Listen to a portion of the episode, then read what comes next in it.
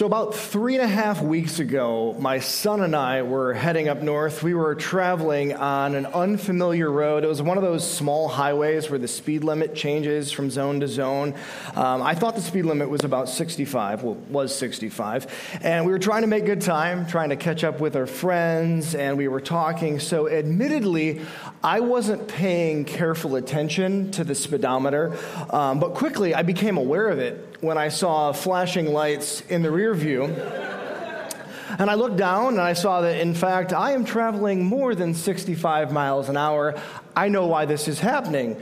Uh, so, in short time, I'm pulled over on the side of the road, passing off my license and registration to a trooper who informed me that the speed limit in that area was not 65.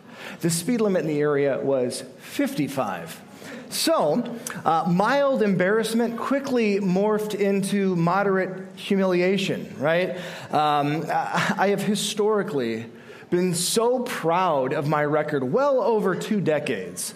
No, two, no tickets, no points, and because I'm a tightwad, safe driver, cheap insurance. That's the part that I love the most.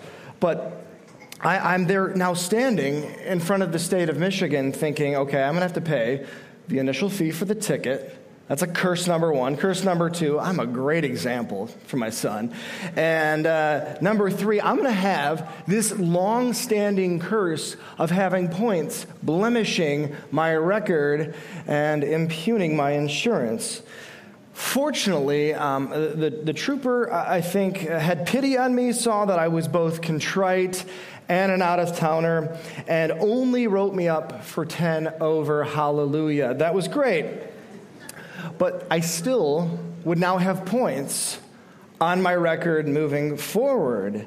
So you can imagine uh, just the pleasure, the delight this week when I opened up a, a letter in the mail from the state of Michigan telling me that there was a way to clear my record. All I would have to do is pass a BDIC, a Michigan Basic Driver Improvement Course. if I did that, I could return to good standing. Um, so the letter directed me to this website and there was a bunch of different courses that would meet the criteria. And then I saw one. It first caught my eye because it was online. It was an online course. I'm like, okay, I'm interested. Then I read the title of the course, and I am not lying. It didn't seem real, but this is what the title read Aware Driver TM, so it's trademarked. Aware Driver, Michigan Edition, Defensive Driving by Improv Comedy Club, a division of Interactive Education Concepts Incorporated. Um, apparently, using comedy as a medium, uh, bad sketches with themes like road rage, impaired driving, and properly using your signals uh, to teach people how to drive like a basic person. I'm basic now. I don't know. It seemed easy, so I enrolled. I paid the $55, watched the corny videos, uh, and then at the end, I encountered this test with um, bad jokes on it. it. It was like true or false. A stop sign is basically just a suggestion. And uh, it was hard hitting, um, but I am proud to stand before you today as a new man with my head held high and new standing because I passed. So here I am. And some of you might be skeptical today. So I have included a screenshot of my certificate of completion. I did black out my personal information because in a room this size, statistically, one or two of you are total creeps. So I didn't want you to do that. And, and so um, what I did is I actually framed it. And so this is going to go. Um, uh, my wife and I are kind of fighting about this, so you should tell her to let me win. I want this to go on the wall next to my advanced degrees because none of my credentials read Aware Driver TM Michigan Edition, a basic driver improvement course by Defensive Driving by Improv Comedy Club, a division of Interactive Education Concepts Incorporated. So, um, this is what I have. Happy Easter.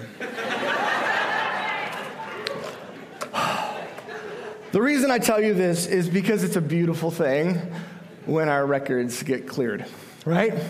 To roll back the curses is a beautiful thing. So, welcome to Resurrection Sunday here at Riverview Church, where we celebrate the most consequential, significant, far reaching event in all of human history. It's debated, it's revered, everybody knows about it, everybody has a take on it. This morning, I want to walk us through a well known account, and I want to notice some things that might seem small that are actually profound.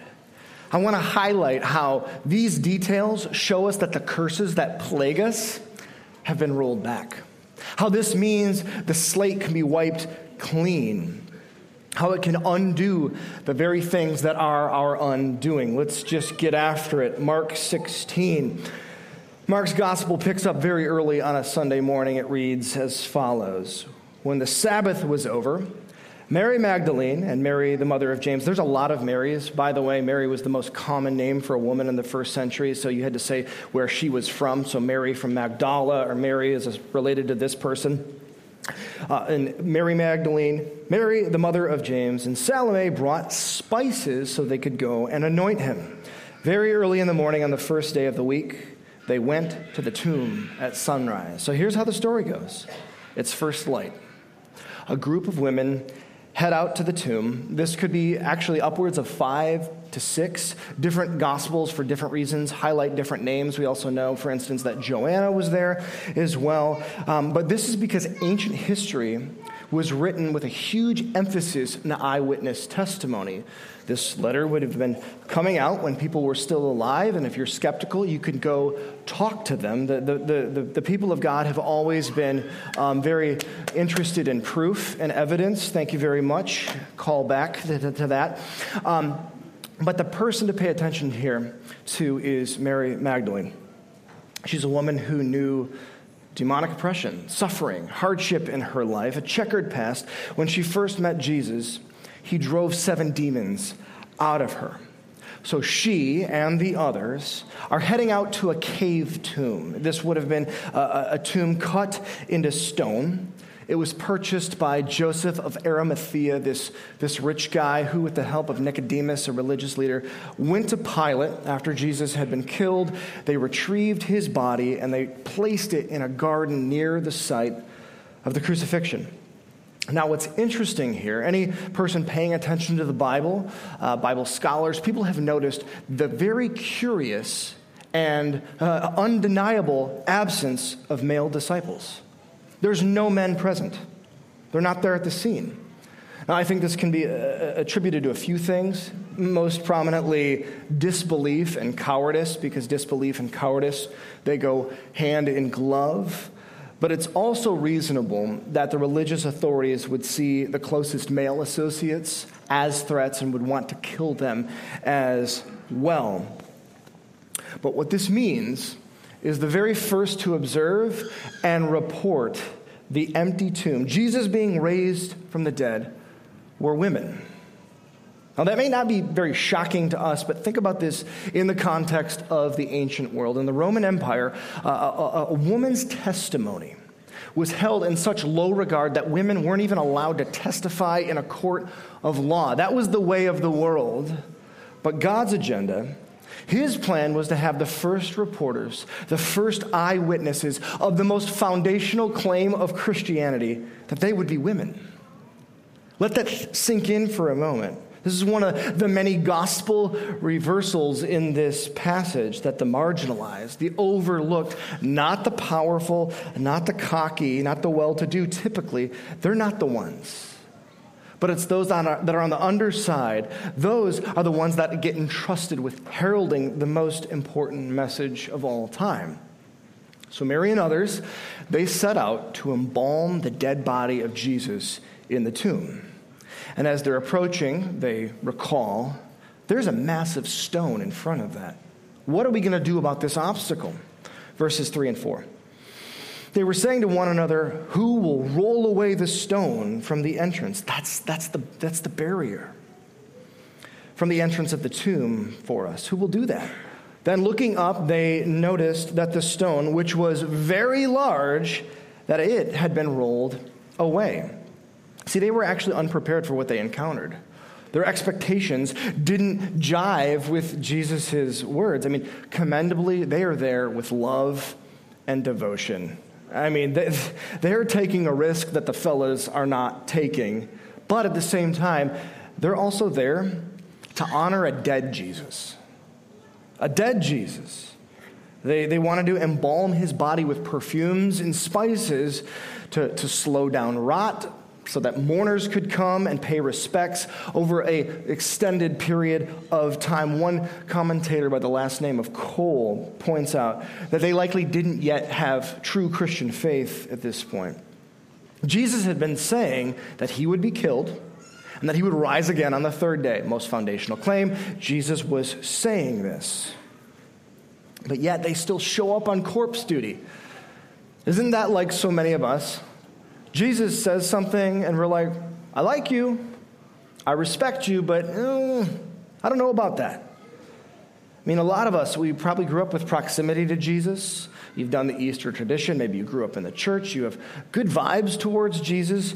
But do you understand Jesus according to Jesus?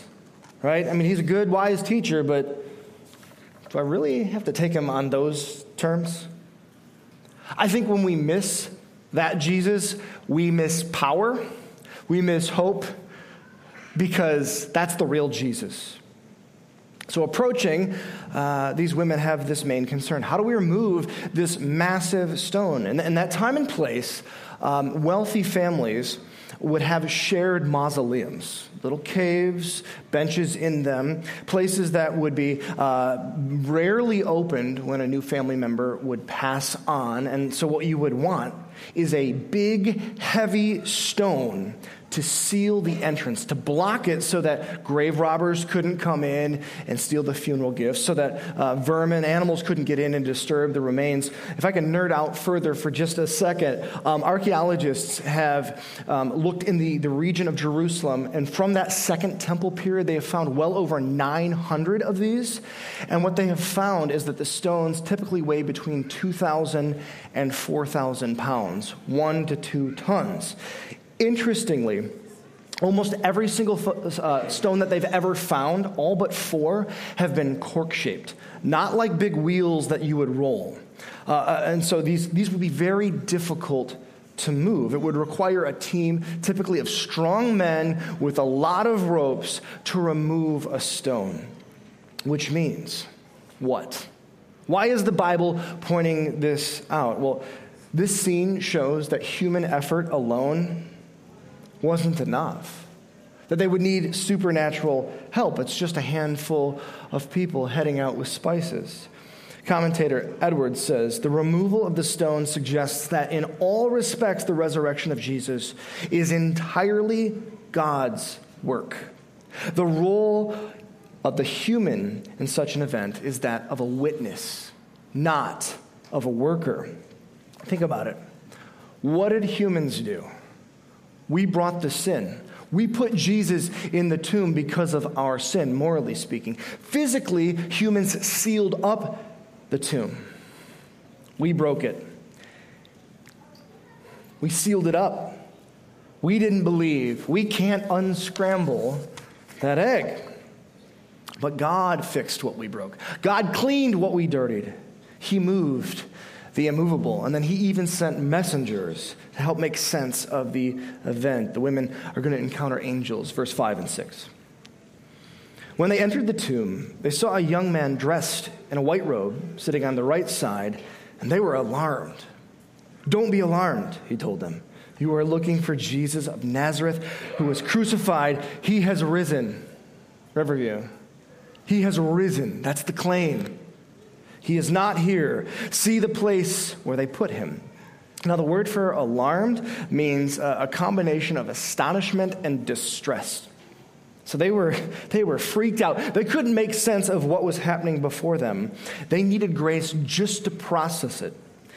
And it's a beautiful thing when, when like the biggest news, the biggest report, the most earth shattering thing happens. In the midst of all of that, like the information needs to go, the divine messenger, and that's what angel means, just means messenger, God's messenger. He pauses. He waits a second to get to the punchline. The first thing he says is, don't be alarmed. He sees them as humans, he calms their fears, and then he replaces their fear with hope. Another gospel reversal here. They're on a funeral errand. They're, they're preoccupied with death. They, they are loaded down with spices and anxieties. They just want some closure for this awful tragedy. But they don't get a terminal visit, they don't get an ending, they get a new beginning. Edwards uh, again points out that there's this profound irony happening that the living are absorbed with death, and that the crucified one is now absorbed with life. And, and let me be abundantly clear here. When I say life, I actually mean life. Um, uh, we can't miss the centrality of this because the centrality of this is the foundation of the faith. The, the resurrection here is framed as real, not mystical, not just spiritual. It, it doesn't read like the message or the legacy of Jesus lived on. Even though he was crucified, let's keep his teaching going. That's not it. This means we can't separate the historical Jesus from the actually resurrected Jesus. It's not a fantasy novel. This is written as a historical report. And by the way, this is a claim I think that speaks to what our hearts really want. Don't all of us really deep down want to believe the material world matters? I mean, you think about that. Wouldn't we love to see curses rolled back, our bodies work, death, pain, beauty restored? Christianity is a very unique worldview. More than any, any other, we, we see that things are ontologically good because they've been made by a good father and they, they're going to be good. But what's happening here is at this moment, the women are witnessing what Jesus said in Mark 9 that they are seeing the kingdom of God come in power. So without resurrection, everything else falls apart. Listen to what Paul says generally about resurrection and specifically about Jesus, 1 Corinthians 15. He said, If the dead are not raised, not even Christ has been raised. And if Christ is not raised, your faith is worthless and you are still in your sins. Other translations will say that you are still dead in your sins. If we have put our hope in Christ for this life only, we should be pitied more than anyone else. I pity the fool. It's basically Mr. T, proto Mr. T. Anyways, with our modern snobbery, often we ask, do I, do I really need to believe this? I mean, it's 2023. Come on. Can, can I just be a Christian and like not believe something that crazy, that, that, that out there? Um, but Paul says that if Jesus hasn't been raised, think about this, your faith is worthless. Your faith is powerless. And you're basically still under the control and the penalty of sin. You still have a blemished record. The curse hangs over your head. And basically, what are we doing here? we're a bunch of dummies. Really, that's what he said. We're, we're, a bunch of idiots. I love the way the message paraphrases this. If corpses can't be raised, then Christ wasn't, because he was indeed dead. And if Christ weren't raised, then all you're doing is wandering about in the dark, as lost as ever. If all we get out of Christ is a little inspiration for a few short years, we're a pretty sorry lot. But the truth is that Christ has been raised up, the very first in a long legacy of those who are going to leave the cemeteries. If we grant the existence of God, the power of God, God saying He is who He says He is, and we don't attempt to de God God and reduce God and put God in one of our boxes, this is a live option. This can happen. So without resurrection, though, our faith is worthless, it's meaningless, and we're still under the curse. Now, typically on Easter, we don't talk a lot about Genesis 3. Usually, uh, the Old Testament stays good and divorced from this. But if you read the Bible and you read it deeply, this is a place where all the lights on your dash should just be popping. You think about it. There's curses that are out there. The Bible teaches initially that God made everything good. That was the starting place. Everything was good. No death, no evil, no decay, no injustice. But then, well, that was Act 1. And Act 2 is rebellion against God, sin. Sin is the direct result of unbelief. Sitting underneath sin is unbelief, where we disregard his own words. Think about our spiritual ancestors for a moment. What did they do? They caved in to the serpent's temptation. They, they eat the forbidden fruit. They did what we do when we sin. They presumed for themselves, you know what? Uh, God's throne looks really nice. I'm going to go sit in it. I'll be the arbiter of what constitutes good and evil, right and wrong. I will make that decision for myself. They did what seemed right to them. And then, after sitting in the garden, um, as the kids say, death entered the chat. The, the, the, wages of sin is death, and so it's there. And then God speaks curses over them over the serpent, over the woman, over the man, in that order.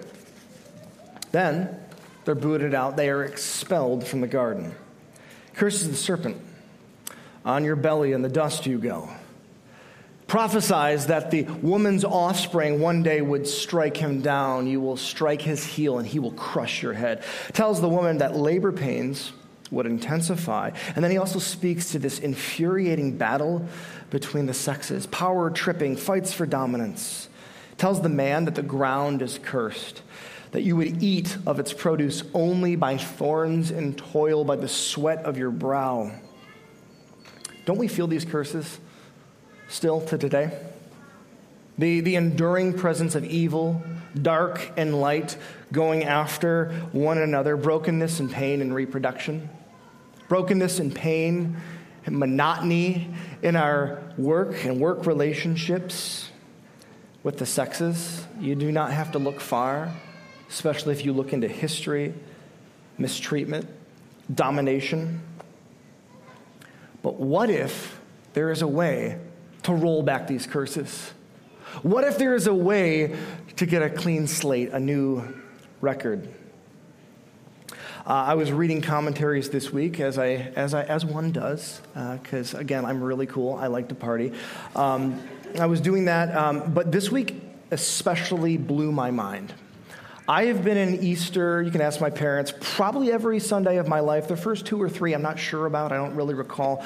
Um, but I've been in Easter every Easter Sunday of my life. I've read the Gospels front to back many, many times, but I never really saw the connections between the curses of Genesis 3 and then what was happening with the resurrection.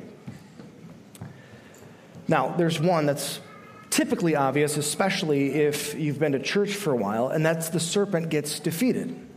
Jesus' death, his resurrection, that he's, some will say he's pushing up on his heels. That's why, how he is struck while he's being crucified. And then through his death and resurrection, he defeats the serpent, crushes the devil's power and grip on people. But think about it.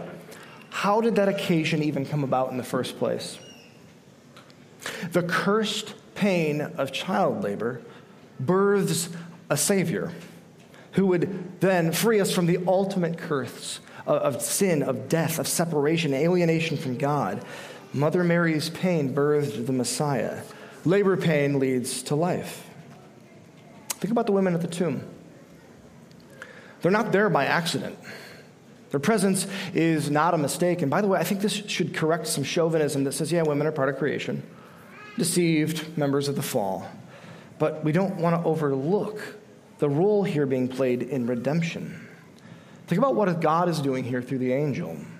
Instead of going straight to the men, he's doing something unexpected, something even scandalous, especially by those times. In a different and in a better garden, the fall begins to undone. God is the master teacher. There is nothing in the Old Testament that is insignificant, and then, oh, it just matters once you get to Jesus. All of that was pointing forward to something in the future. Think about it. You're in a better garden now. Something better has been done. The woman gets the message, and then she goes to the man. It's her honor to tell. But if the first woman, cursed by handing off bad fruit, now we, we see a, a a different woman, a re- redeemed woman, blessed by handing over a different fruit the gospel. Formerly, you got rejection. They find themselves naked and ashamed, divided, but now there's better hope, better news, new life.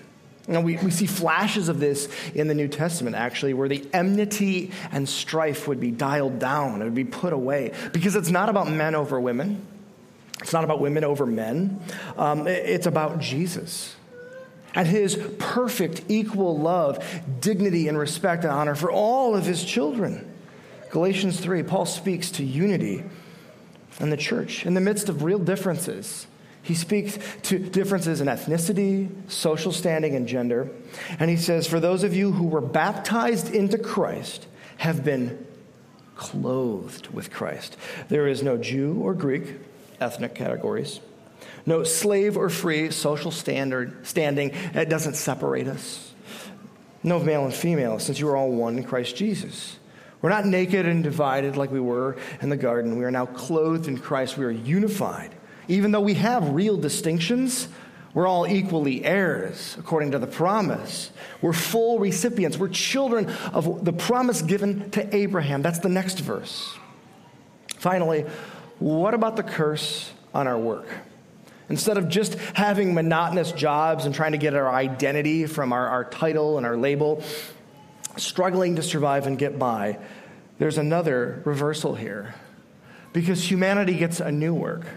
It's the work of the Great Commission to become disciples, to make disciples who show and tell God's grace. This work doesn't produce thorns. It produces fruit, the fruit of salvation, the fruit of the Spirit. It does the heavy lifting. So we are not burdened as workers anymore. We are joyful witnesses. That's what we are. And this is essentially what the angel says to Mary and Co. They are now being entrusted with this message. They are the first feet to bring the good news. Verse 7 the angel says, But go and tell his disciples and Peter. Go tell the disciples and Peter that he is going ahead of you to Galilee.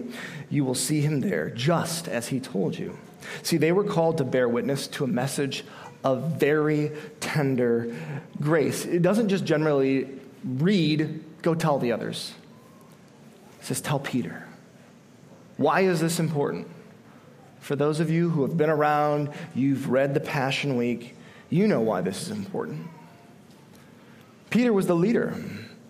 He's ashamed. He is mortified. He is defeated.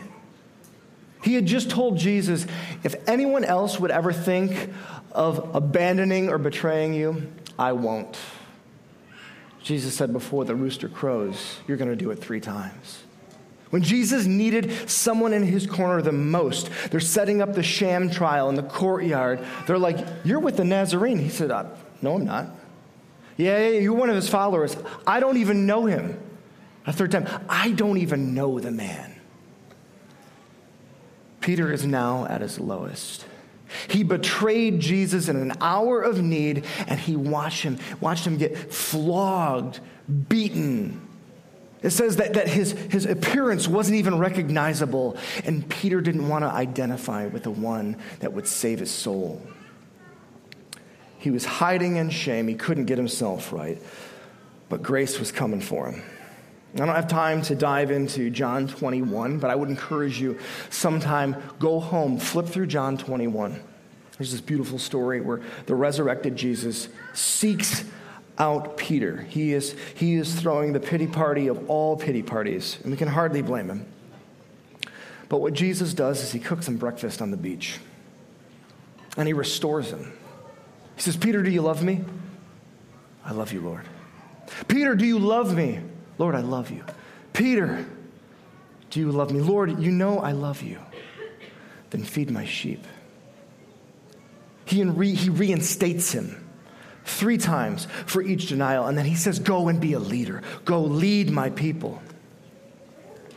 This is a message of grace. And it's a message of grace for us as well. There is a way to have your record cleared. God sees us at our worst our betrayals, our rebellion, our lust, our greed, our pride, our selfish judgment, uh, where we, we think that we're the judge. God sees us when we're helpless, when we're defeated, when we're powerless, when we're needy, when we can't lift the stone. He sees us in all of that. But a defining characteristic about Jesus is this when he sees need and faith intersect, he comes running for us. He chases us down. We didn't time that out. That was amazing. Jesus is drawn to desperation and belief. That's our Jesus. He runs us down because he loves us.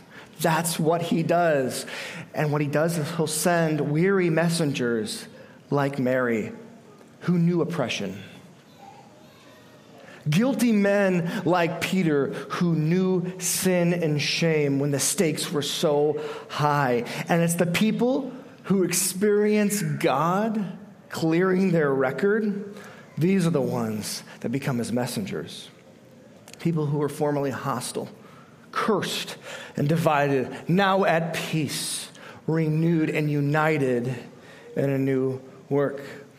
The, the parting words of Mark's gospel, towards the end of the chapter, Jesus is resurrected and he's got his people in front of him, and, and this is what he tells them Go into all the world and preach. Go and preach. Go and preach to all creation because it all matters, because he's rolling back the curses. He's the first fruits of a new body, of a new heaven, a new earth. Whoever believes and is baptized will be saved, but whoever does not believe will be condemned. So this means we, we don't just get a message of grace, but we have a mission of grace as well. Think about what we're doing here today. It's not just us, it's not just other venues, not just other churches across the town or just a few denominations here or there. It's not the Midwest. It's not the US of A. It's not the Western Hemisphere. It's not the, northern, the, the, the, the Northern Hemisphere. It's the planet. And it's not just today, it's 2,000 years.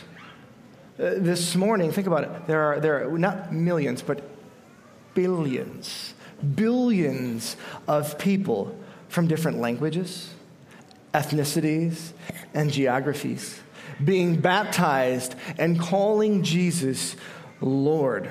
Gordon Conwell Seminary just put out a uh, research report that estimates that currently there are 2.6 billion Christians on the planet worldwide. If the current trends of growth continue, by 2050 there will be 3.3 billion. And that's not just because the Earth's population is expanding. Though there are regions where Christianity is, is on the decline, there are some dechristianizing regions. Our global family, especially in the global south, is booming. The same report notes um, that it's, it's not just an increase in number, it's, it's an increase in percentage across the world. In the year 2000, 32.3% of the planet would have identified as Christian.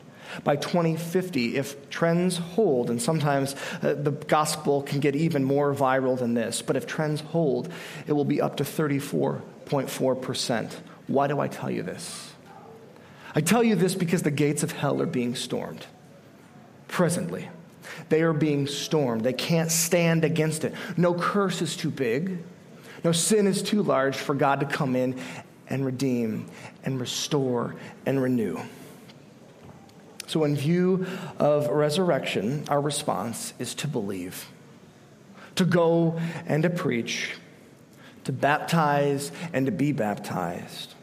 Our records have been cleared. The stone has been rolled away. And so now we are witnesses to a legacy of people who are going to walk out of cemeteries. That's who we are. It's not good vibes, it's not happy feelings, it's the curses rolled back. So I'm compelled to ask you have you believed? Have you believed? Have you been baptized? Are you going and telling others? that they can have a clean slate, that their record can be cleared, that they can have a good standing and be raised to life after death. Let's pray.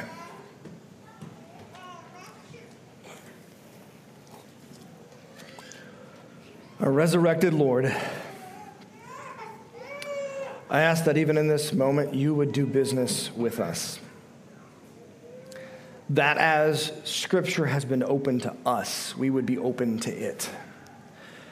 You know each heart in this room more than each heart in this room knows itself.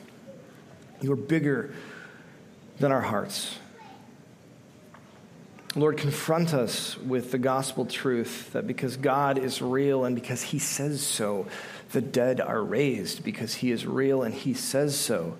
Jesus has the perfect record and He gave it to us. Jesus has done all the heavy lifting. Now He invites us in relationship because He loves all of His children. Lord, I thank you for what we are swallowed up in, what we are caught up in. And I pray that this morning, that this isn't just a, a nice service before brunch. I do pray we get brunch because that's important. But Lord Jesus, I pray that we do business with you. Pray that you would stir the hearts in this room, that you would be glorified, that we would be encouraged, that your name would be made much of. Use us in your name. Amen.